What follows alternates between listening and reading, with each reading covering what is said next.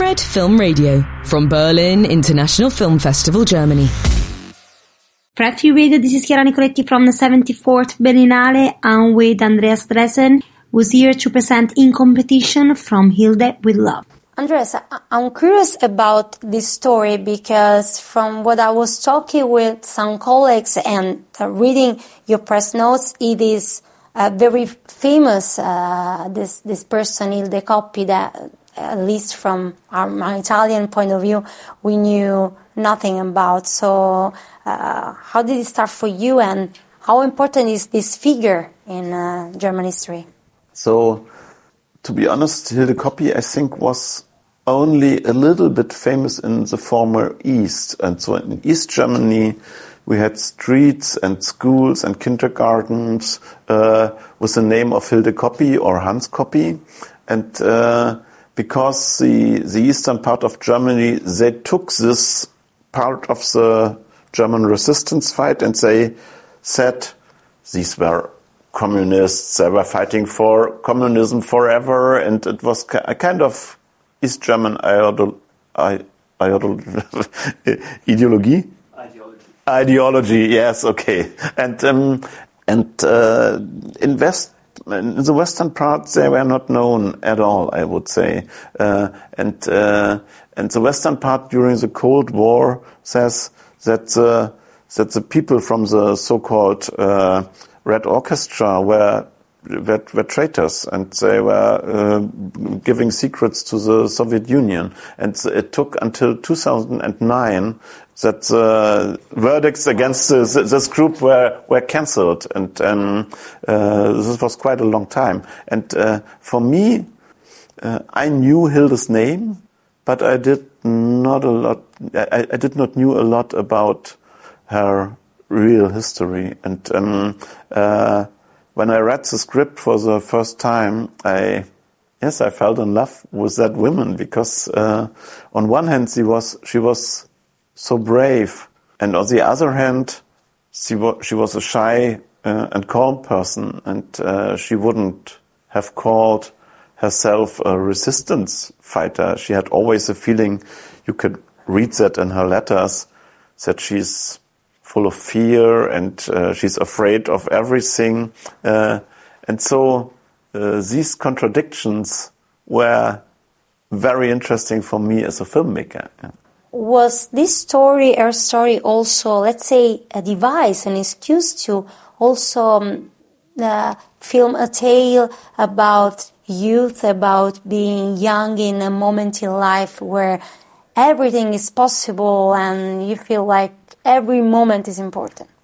Yes, uh, because you know when I grew up in East Germany, these resistance fighters were always superheroes. You know, they were so brave, and when I started to compare myself with them, it was not possible because I'm not so brave. I'm more opportunistic and something like that. I, I uh, uh, usually I try to do compromises, and uh, and they didn't. And uh, uh, and of course, the intention of this superhero creation was to save the system. Because if you cannot compare yourself with people like this, you wouldn't, you, you won't do something against the system. And uh, when I saw for the first time the photographs of this group, I saw people sitting on a lake, uh, at a fireplace, in a sailing boat, eating ice cream and that was so beautiful and charming and uh, so young. Uh, uh, and they were so young. Uh, and I thought, yes, they felt in love to each other. They wanted to have families, children.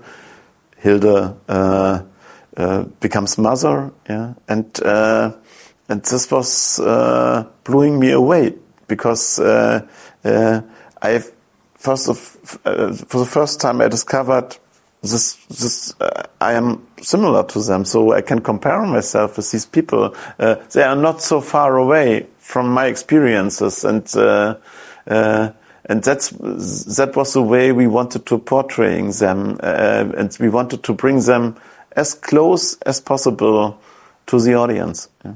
I have to say that if it wasn't because I knew about the time period in which you, set the story I would have noticed right away that it was set in that particular time. So I, I wanted to know if that was your intention to have like um, a tale that is very uh, set in that time period, but at the same time, sort of a universal story in a way. So we, this is my first uh, film that takes place in this special time.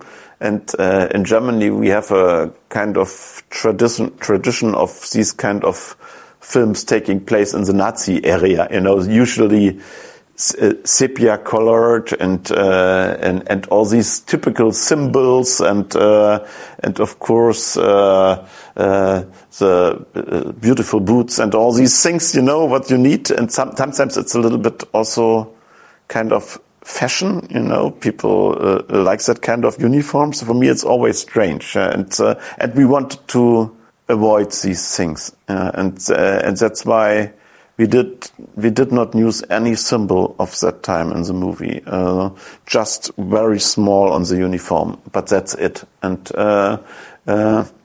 and even the sepia colored we refused. And uh, and uh, we wanted to tell our story as private as possible yeah, and uh, and the resistance fighters are not 24/7 resistance fighters. They do beautiful things uh, for example sitting on a lake or having sex. Yeah?